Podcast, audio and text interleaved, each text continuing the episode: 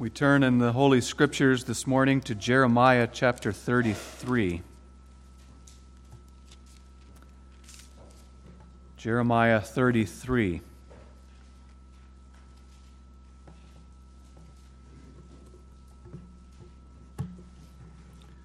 The text we consider is part of our Advent series as we look forward to Christmas Day and our commemoration of the birth of our Savior but it also serves the occasion of the installation of our elder this morning.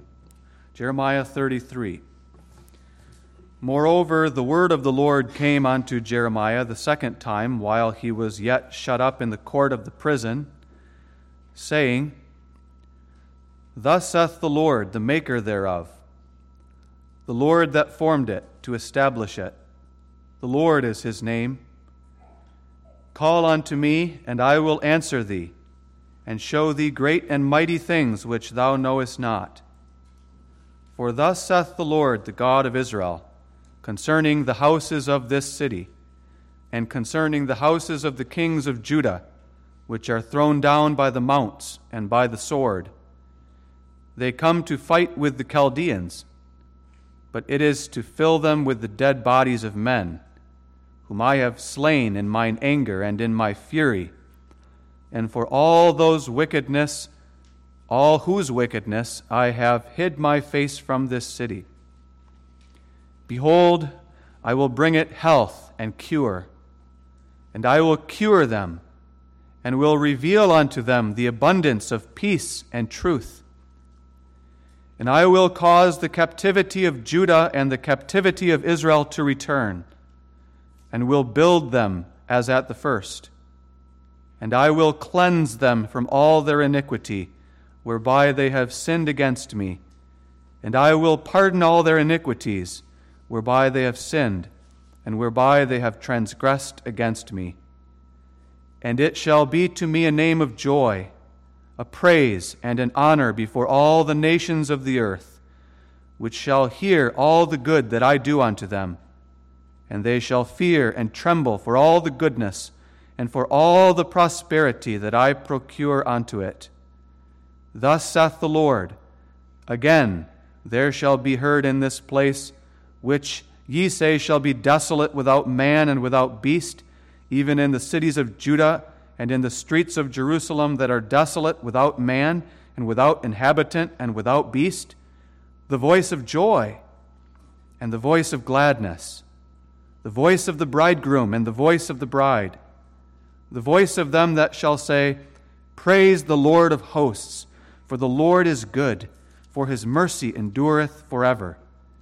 And of them that shall bring the sacrifice of praise into the house of the Lord, for I will cause to return the captivity of the land as at the first, saith the Lord. Thus saith the Lord of hosts, Again in this place, which is desolate without man and without beast, and in all the cities thereof shall be an habitation of shepherds, causing their flocks to lie down. In the cities of the mountains, in the cities of the vale, and in the cities of the south, and in the land of Benjamin, and in the places about Jerusalem, and in the cities of Judah, shall the flocks pass again under the hands of him that telleth them, saith the Lord. Behold, the days come, saith the Lord, that I will perform that good thing which I have promised unto the house of Israel and to the house of Judah. In those days and at that time will I cause the branch of righteousness to grow up unto David, and he shall execute judgment and righteousness in the land. In those days shall Judah be saved, and Jerusalem shall dwell safely. And this is the name wherewith she shall be called, the Lord our righteousness. For thus saith the Lord David shall never want a man to sit upon the throne of the house of Israel. Neither shall the priests, the Levites, want a man before me to offer burnt offerings, and to kindle meat offerings, and to do sacrifice continually. And the word of the Lord came unto Jeremiah, saying, Thus saith the Lord if ye can break my covenant of the day and my covenant of the night, and that there should not be day and night in their season.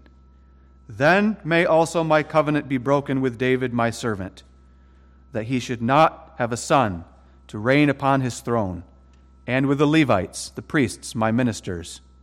As the host of heaven cannot be numbered, neither the sand of the sea measured, so will I multiply the seed of David my servant, and the Levites that minister unto me. Moreover, the word of the Lord came to Jeremiah, saying, Considerest thou not what this people have spoken, saying, The two families which the Lord hath chosen, he hath even cast them off? Thus they have despised my people, that they should be no more a nation before them. Thus saith the Lord If my covenant be not with day and night, and if I have not appointed the ordinances of heaven and earth, then will I cast away the seed of Jacob, and David my servant, so that I will not take any of his seed to be rulers over the seed of Abraham, Isaac, and Jacob, for I will cause their captivity to return and have mercy on them. We read the Word of God that far. I call your attention especially to verses 15 and 16 of the chapter. In those days and at that time will I cause the branch of righteousness to grow up unto David and he shall execute judgment and righteousness in the land. In those days shall Judah be saved, and Jerusalem shall dwell safely. And this is the name wherewith she shall be called the Lord our righteousness.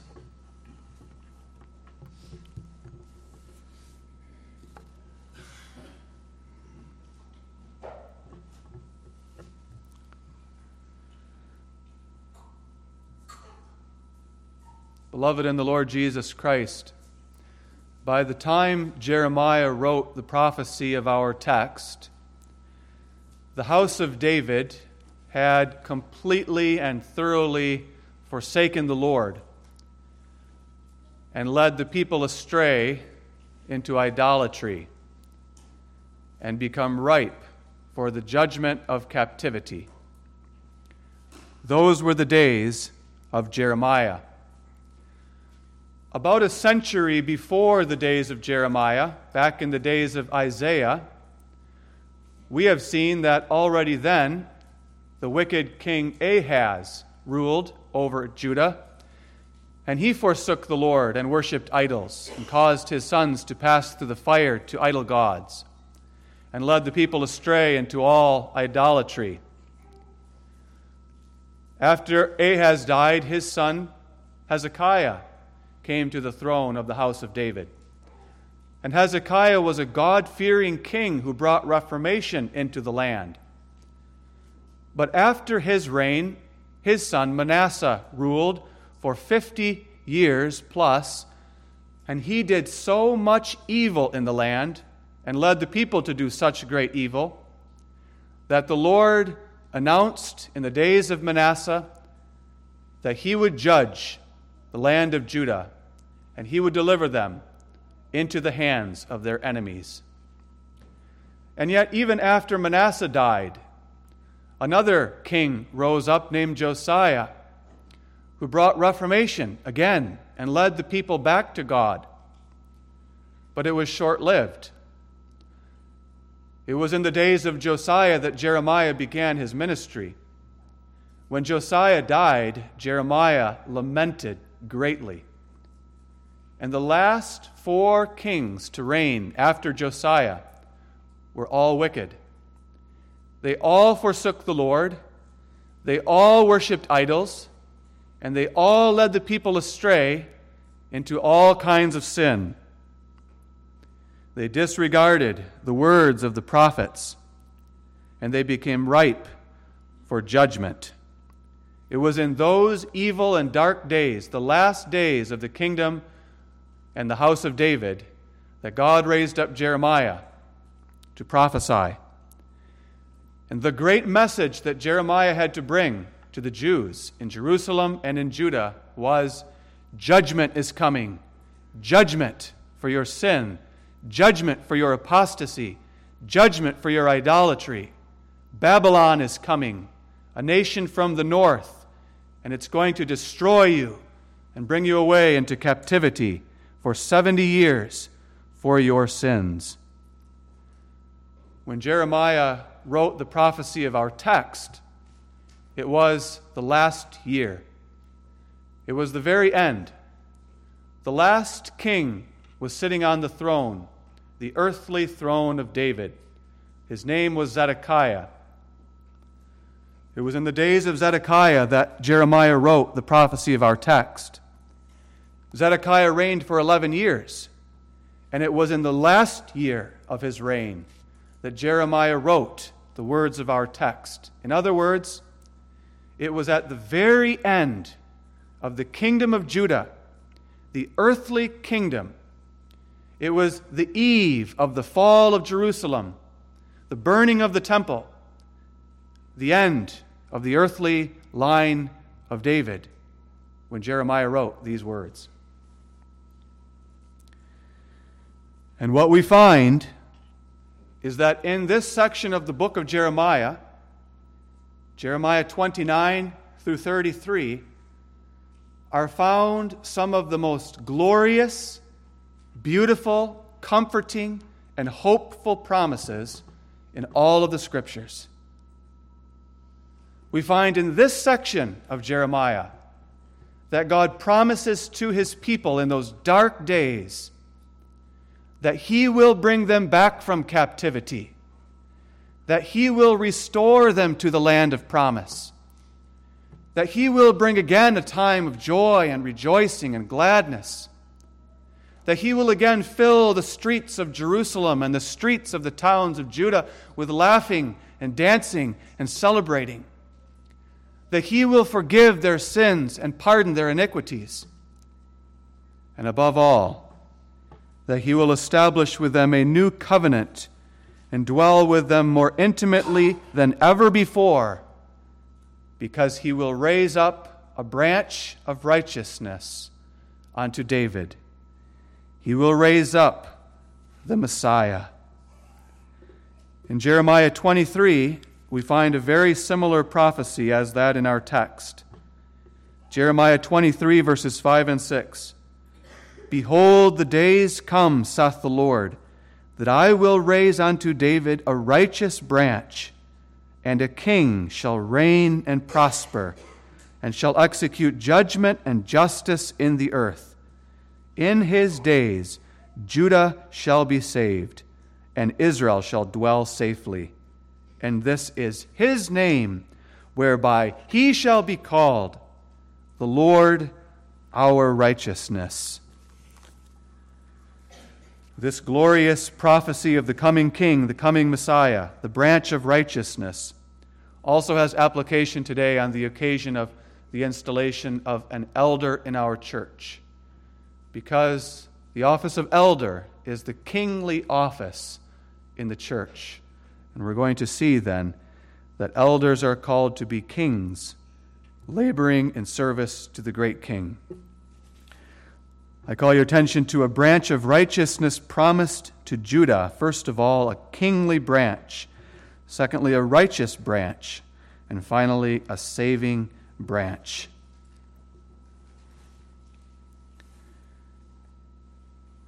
In those dark and evil days, at the very end of the kingdom of Judah, on the eve of the fall of Jerusalem, God said to his people through Jeremiah, I will raise up a branch of righteousness unto David. I will raise up a king to execute judgment and righteousness in the land. What a comforting promise that must have filled the true believers in those dark days with hope as they looked forward into the future. Notice two things about this promise of the branch of righteousness. First of all, God was promising to his people through Jeremiah to give to them a king. This was a promise of a king. And a king from the very house and lineage of David that was about to come to its end, that was about to fall, that was about to go into captivity because it had become thoroughly apostate and corrupt. God was promising to raise up a king from that house of David. God had promised to David, as we have already seen in a past sermon, that he would establish the throne of his kingdom forever, and there would always be a son of David to sit and reign on the throne. God gave that promise to David, the son of Jesse, from the little town of Bethlehem in the great and royal tribe of Judah. We saw that through the prophet Isaiah.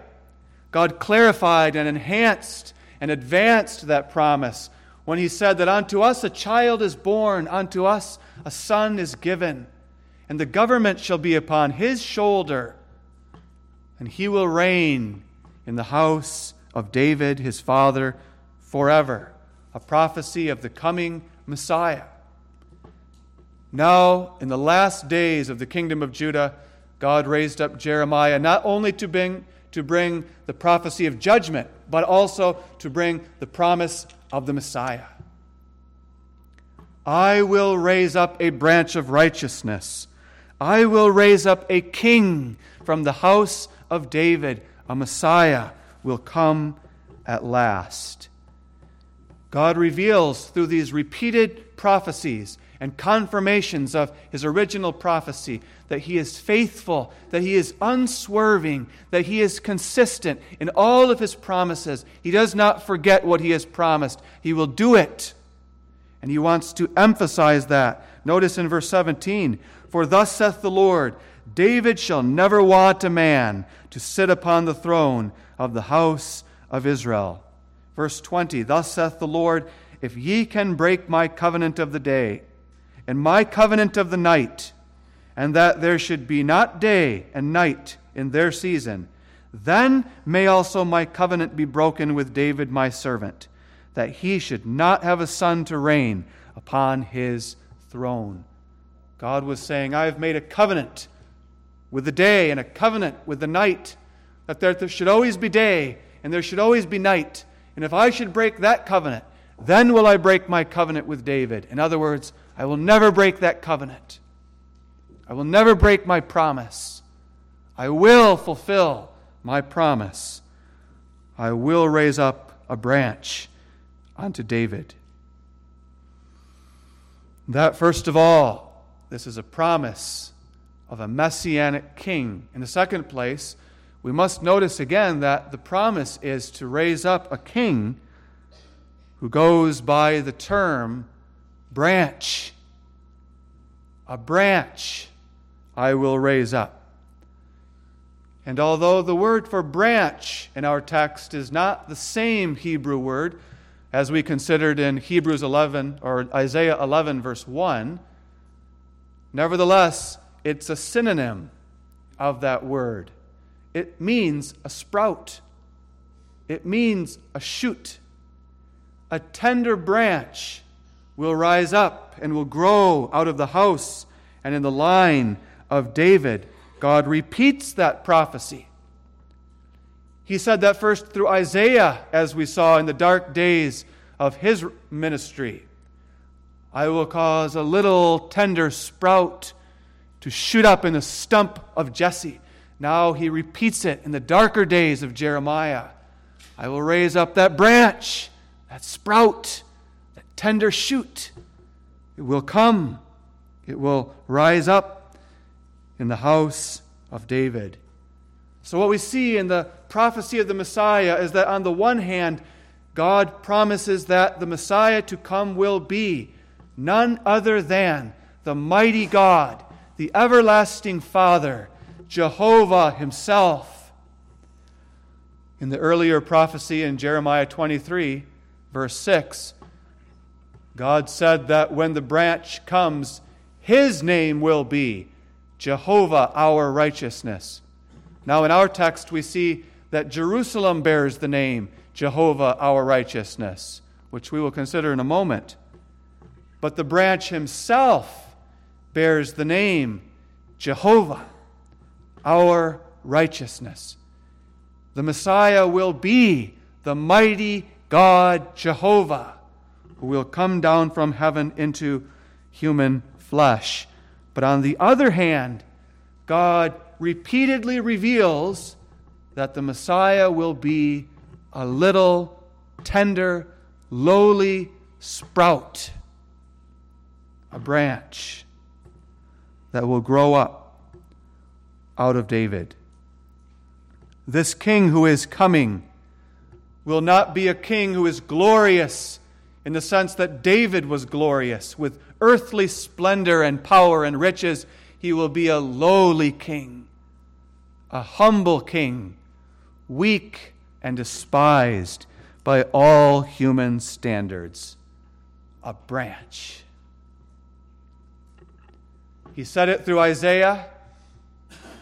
He said it through Jeremiah. He will say it once more after the return from captivity through Zechariah.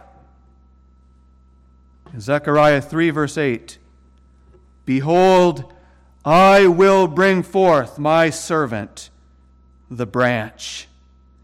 And in Zechariah 9, verse 9, Rejoice greatly, O daughter of Zion. Shout, O daughter of Jerusalem. Behold, thy king cometh unto thee. He is just and having salvation, lowly, and riding upon an ass, and upon a colt, the foal of an ass. This was the prophecy I will raise up a king who will be a branch. In those days, God said through Jeremiah, in those days that are yet to come, in those future days after the captivity, after the return, I will do this. And God fulfilled his prophecy. It was in those days that God caused a branch to sprout in the womb of a virgin who was from the house of David. And when the father of John the Baptist heard the glad tidings that the branch had been conceived in the womb of Mary, his soul was overwhelmed with joy, and he sang this song Blessed be the Lord God of Israel, for he hath visited and redeemed his people, and hath raised up an horn of salvation for us in the house of his servant David as he spake by the mouth of his holy prophets, which have been since the world began. Luke 1, verses 68 through 70. Jehovah God himself fulfilled the prophecy of Jeremiah by coming down from heaven and joining himself to human nature in the womb of the Virgin Mary in the line of David. He became a man to fulfill the prophecy of our text. But not just any man, he became a man in the line of David, a man child who had the right to the throne of his father David. This man, this child, was God in the flesh, the long awaited King and Messiah of the Jews. Jehovah fulfilled the prophecy of the text by becoming a tender branch, a lowly sprout. The great and mighty God became a man.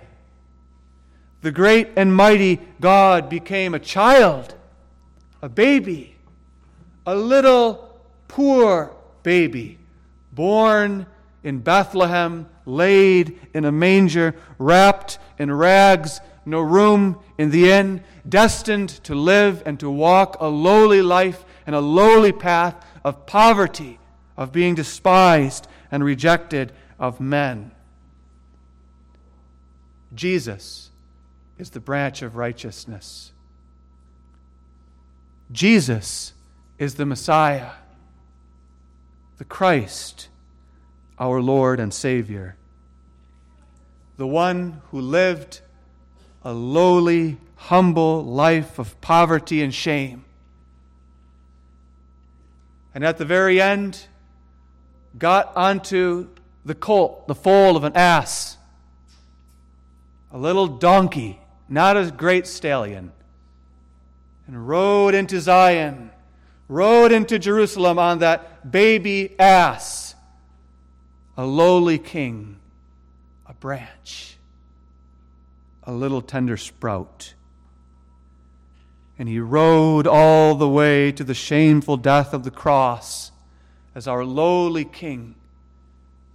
And when he stood before Pontius Pilate and was asked, Are you then a king? He said in John 18, verse 37, To that end was I born, and for that cause I came into the world. Jesus is the branch of righteousness.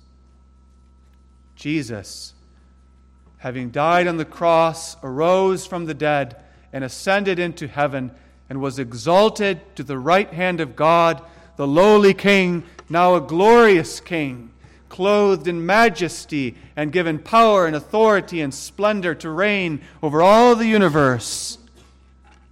And now Jesus is King, King of the church, King of Wingham Protestant Reformed Church, too. As the King of our church, the branch of righteousness rules over us. He rules over us, especially through the elders. He gives us elders to rule on His behalf over us, His people, throughout this present age.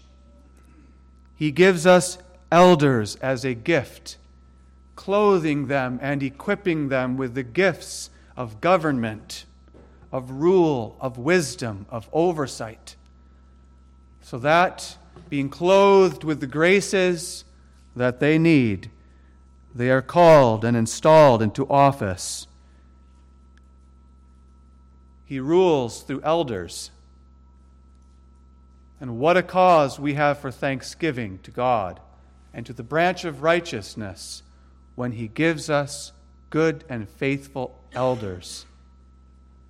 Good and faithful elders are those who rule in the church in the same way that Jesus rules who behave in the church the same way that Jesus behaved. Jesus said to his disciples in Matthew 20, verses 25 through 28, Ye know that the princes of the Gentiles exercise dominion over them, and they that are great exercise authority upon them. But it shall not be so among you. But whosoever will be great among you, let him be your minister.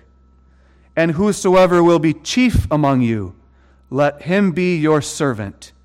Even as the Son of Man, the branch of righteousness, came not to be ministered unto, but to minister and to give his life a ransom for many. What a cause for thanksgiving when the branch gives to us elders who have the gift of government, but who govern as lowly servants, who know themselves to be little, lowly sprouts, just like the king himself.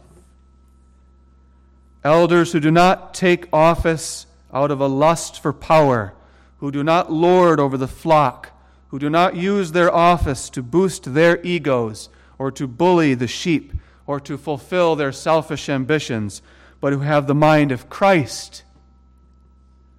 The lowly, humble servant's mind of the branch, who was meek and lowly and who rode on the foal of an ass into Jerusalem, who give themselves in lowliness of mind to serve and not to be served, to give and not to be given unto, to feed and not to be fed, to give themselves, even as the branch gave his life a ransom on the cross. We have such reason for thanksgiving. We have such elders. Let us see furthermore that in the text, God promised through Jeremiah to raise up a branch of righteousness, a righteous branch, and that he would execute righteousness in the land, so that Jerusalem would be called the Lord our righteousness. Do you see how gracious of a promise that is? How merciful is the Lord to his people? Just consider the days in which Jeremiah lived. Consider the kings who sat on the throne in those days. They were not men who knew themselves to be lowly, who knew themselves to be shepherds who were to serve the flock. They were selfish men who took advantage of their authority and power, who led the people astray. And the people were led astray into all kinds of wickedness and idolatry. Those were the days. Jeremiah has just spoken of that again in chapter 32, the chapter just before our text. Chapter 32, verse 30. The children of Israel and the children of Judah have only done evil before me from their youth. For the children of Israel have only provoked me to anger with the work of their hands, saith the Lord. For this city, Jerusalem, hath been to me as a provocation of mine anger and of my fury from this day that they built it, even unto this day, that I should remove it from before my face, because of all the evil of the children of Israel and of the children of Judah, which they have done to provoke me to anger. They and their kings, their princes, their priests, and their prophets, and the men of Judah and the inhabitants of Jerusalem.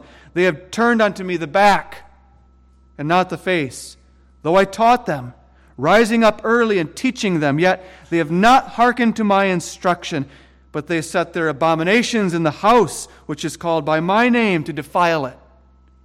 As they built the high places of Baal, which are in the valley of the son of Hinnom, to cause their sons and their daughters to pass through the fire unto Molech, which I commanded them not. Neither came it into my mind that they should do this abomination to cause Judah to sin. Those were the days. Dark, evil, corrupt, apostate. And are we any better than they?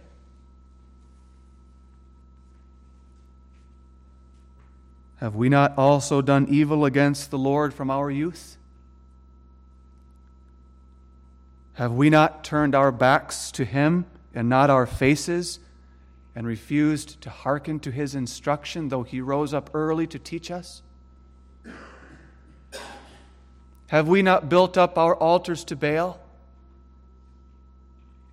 Have we not served our idols? Do we not deserve what Jerusalem was about to receive?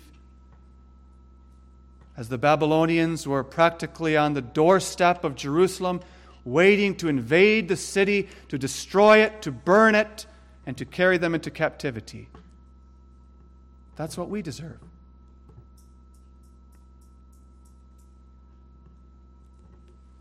But the Lord raised up Jeremiah with this promise of our text I will raise up a branch of righteousness to grow unto David, to execute righteousness in the land, so that Jerusalem may be called by this name, the Lord our righteousness. Gracious promise.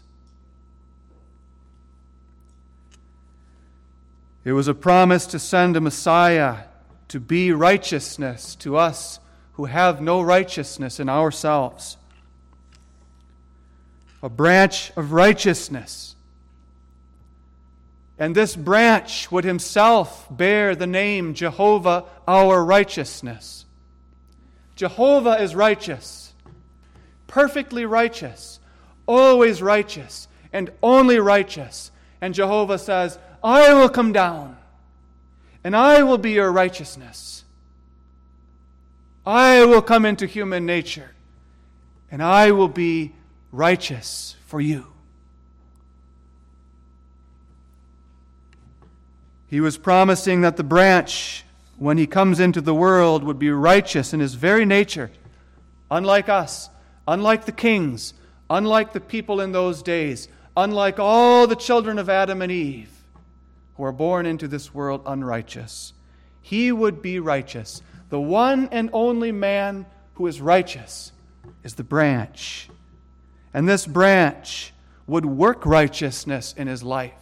He would execute righteousness. He would obey all the commandments of God perfectly with all of his heart and soul and mind and strength, unlike the kings of those days who did all abominations imaginable. And this branch, who would not only be righteous in his nature, who would not only work righteousness in his life, would work righteousness in his death. The kings of those days were so selfish. They were so wrapped up in their own desires, their own plans. They couldn't even conceive of the idea of laying down their lives for the people. But the branch, he will work righteousness in his death. As Isaiah prophesied a hundred years before.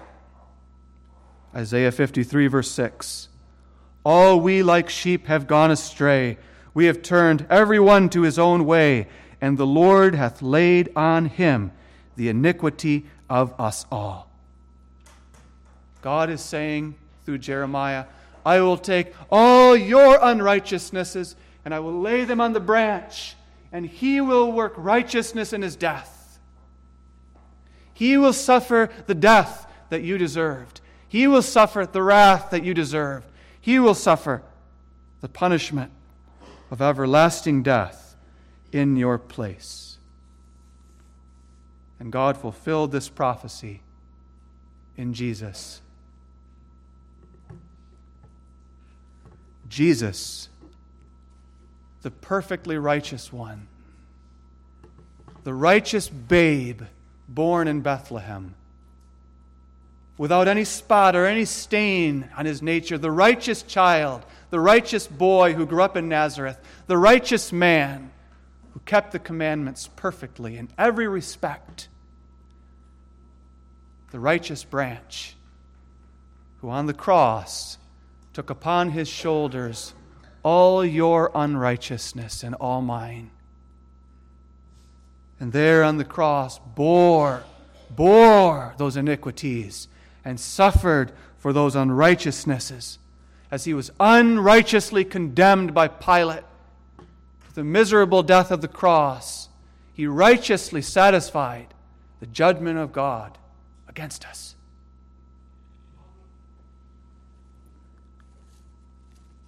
Jesus is Jehovah our righteousness. He is our righteousness. Look to Jesus for your righteousness. There is no other righteousness for you or for me. Look to Jesus. Believe in him. Go to him. Embrace him. Hold on to him. He is your righteousness, and he is my righteousness. And those who embrace the branch of righteousness by faith, they also can bear the name Jehovah our righteousness. Because that name is our confession Jesus Jesus, Jesus is my righteousness and no one else. It's because of the branch that the Lord could prophesy through Jeremiah in our chapter, verse 8. In those days, I will cleanse them from all their iniquity, whereby they have sinned against me and I will pardon all their iniquities, whereby they have sinned and whereby they have transgressed against me. Gracious promise. A branch, of righteousness.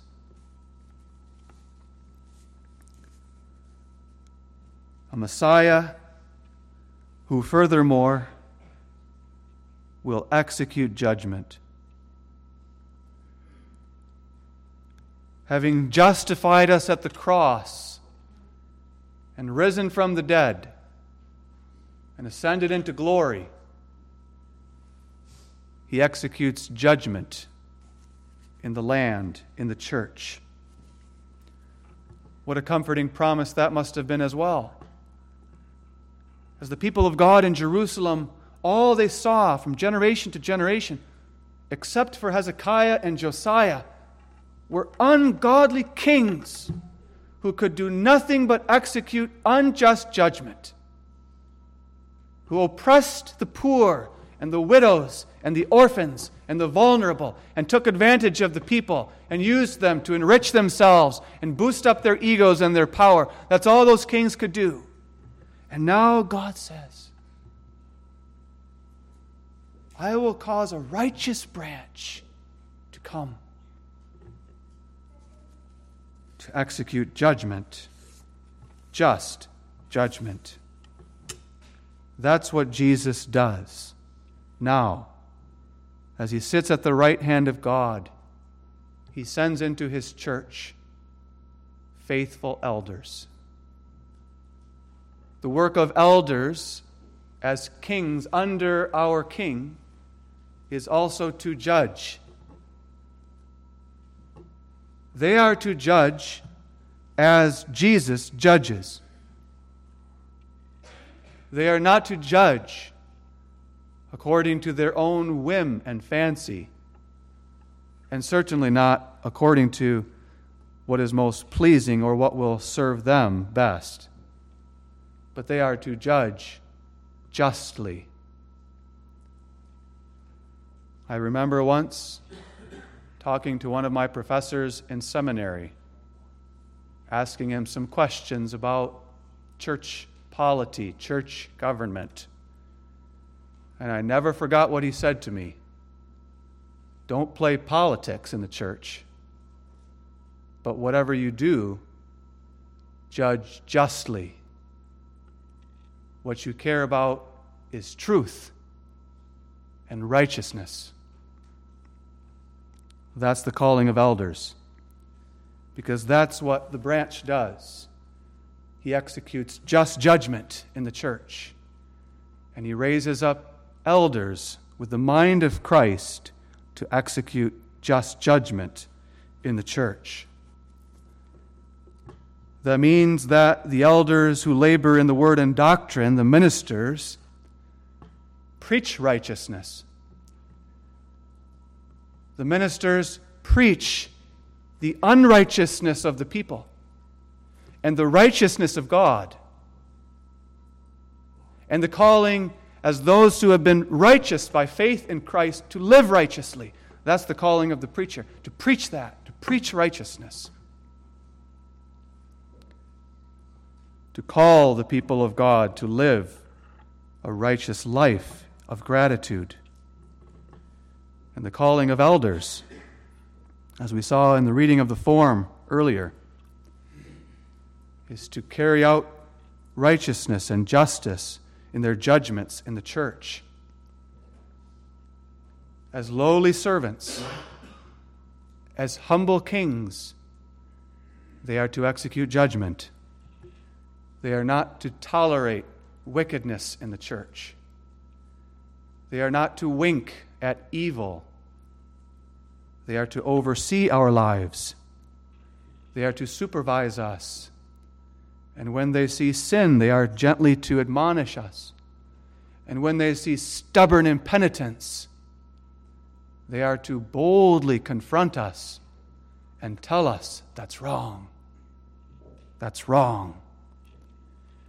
And when they deal with long time impenitence, they are to bar from the table of our Lord Jesus Christ.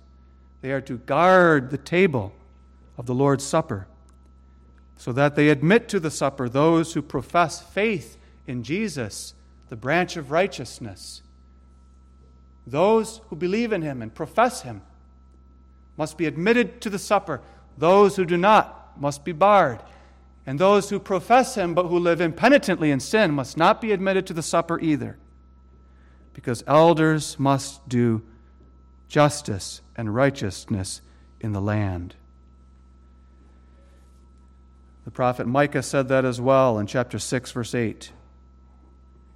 That we are to do justly and to walk humbly with our God. The promise was to raise up a branch to execute judgment. And ultimately, Jesus will do that when he comes again. Because in this life there is much injustice.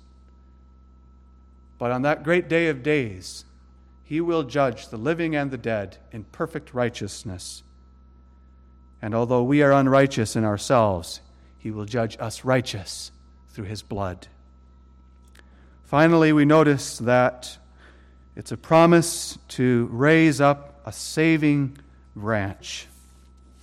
A branch who will save us. In those days shall Judah be saved, and Jerusalem shall dwell safely. What a comforting promise in those evil days. In the days when the Jews first read this promise, when they looked around, all that they could see was no salvation and no safety. The inhabitants of Jerusalem lived in constant fear of the Babylonian army just out there, soon to surround the walls, to sack the city to burn it down. Where is salvation? Where is safety? They were about to be carried away into captivity, to be exiles in a strange land where they must suffer far from home as slaves and prisoners for 70 years for their grievous sins against the Lord.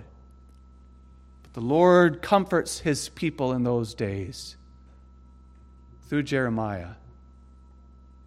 When the branch comes, Judah shall be saved, and Jerusalem shall dwell safely.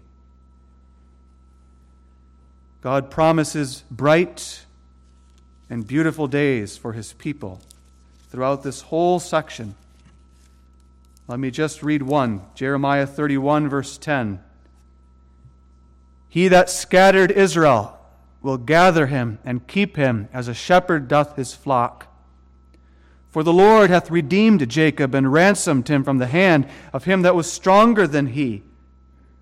Therefore they shall come and sing in the height of Zion, and shall flow together to the goodness of the Lord for wheat and for wine and for oil, and for the young of the flock and of the herd, and their soul shall be as a watered garden and they shall not sorrow any more at all. Then shall the virgin rejoice in the dance, both young men and old together, for I will turn their mourning into joy, and will comfort them, and make them rejoice from their sorrow. Judah shall be saved, and Jerusalem shall dwell safely. What a comfort to us because these same gracious promises come to us when we are facing great sufferings in our lives, when we are facing severe chastenings in this life, when we miss the mark by our sin and suffer the consequences of our sins, when our enemies rise up around us and seem to triumph and seem about to pounce and to carry us away when our hearts feel overwhelmed with fear and anxiety, then the Lord promises, in the days of Christ, you shall dwell safely and you shall be saved. The word safety means security, quietness, peace, rest. Jerusalem will dwell in perfect security and safety. God kept those promises in a small way already in the Old Testament when, by raising someone from the line of David by the name of Zerubbabel, he led his people out of Babylon back to Jerusalem. And he restored them to the land of promise. And they rebuilt the walls and the houses and the buildings. And they had joy and rejoicing once again. But that could not be the full fulfillment of the text, because Zerubbabel was not the branch of righteousness. The fulfillment awaited the coming of Jesus. And when Jesus came, the true branch, Judah was saved from all her sins and all her iniquities through his blood on the cross.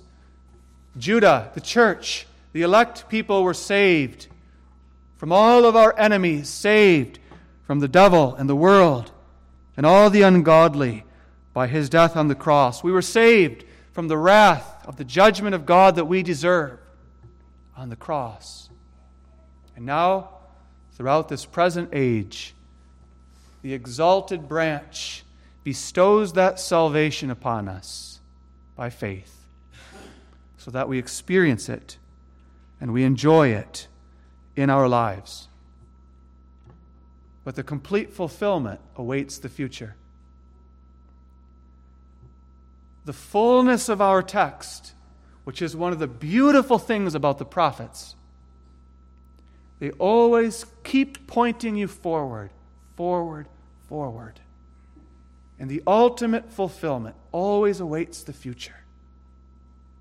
God promises to us through the text when the branch of righteousness comes again, then you will dwell safely. Then Judah shall be saved. In that great day of days, when our Lord Jesus comes again, we will be saved once and for all with all of the riches of salvation, no longer able to be harmed or attacked by any of our enemies, no longer able to fall into sin, but able to walk in perfect righteousness in the paradise that is to come. Jerusalem, not that old city that was burned down and built again and burned down and built again. Not the physical Jerusalem, the spiritual Jerusalem, the new Jerusalem. Revelation 21, which will come down from heaven as a bride adorned for her husband. The church of all ages will dwell in safety in the new heaven and the new earth in that paradise that will never end. There we will dwell and bask in the presence of the branch, the glorified King. We will dwell in perfect safety, security, peace, world without end. Jeremiah 33, verse 11.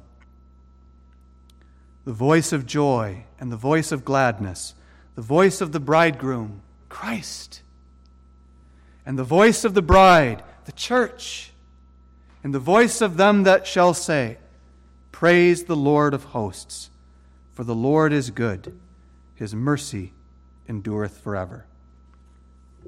Amen. Our Father, we give thee thanks for the glorious prophecies of old and the glorious fulfillment and the glorious hope thou dost give to us as believers.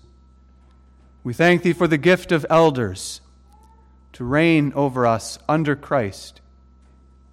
We thank thee for men who know themselves to be lowly servants. And we pray that thou would continue to grant unto our elders lowliness of mind and a servant's heart boldness to rule and to govern, to uphold judgment and justice in the church, and to do so in love for thy people and for thee.